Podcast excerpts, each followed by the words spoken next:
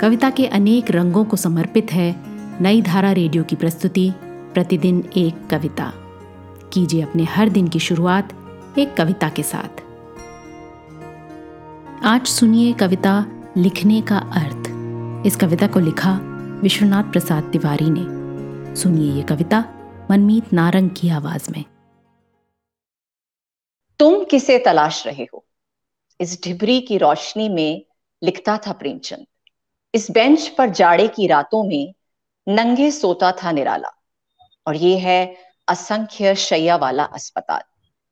इसके bed number 101 पर मरा था मुक्ति भूत 102 पर राजकमल 103 पर धूमिल बेड नंबर 104, 105, 106 तुम कौन से बेड पर मरना पसंद करोगे?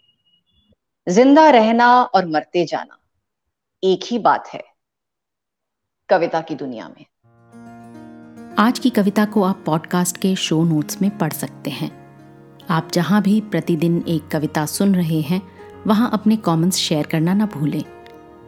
अगर आप चाहते हैं कि नई धारा रेडियो की ये प्रस्तुति हर सुबह आपके व्हाट्सएप पर आ जाए तो हमें इस नंबर पर मैसेज भेजें। Seven four two eight seven seven five three seven six कल एक और कविता के साथ फिर मिलेंगे।